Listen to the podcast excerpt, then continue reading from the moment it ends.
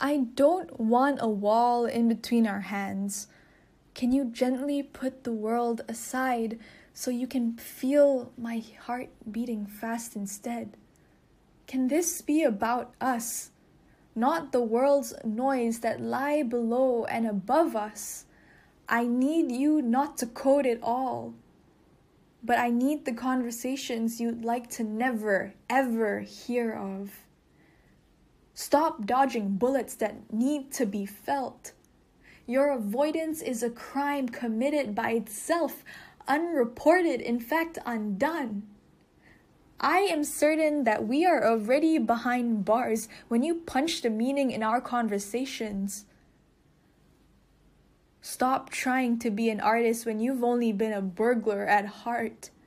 Stealing away my words like saying it to you would only hurt any one of us. So, do you even care about us?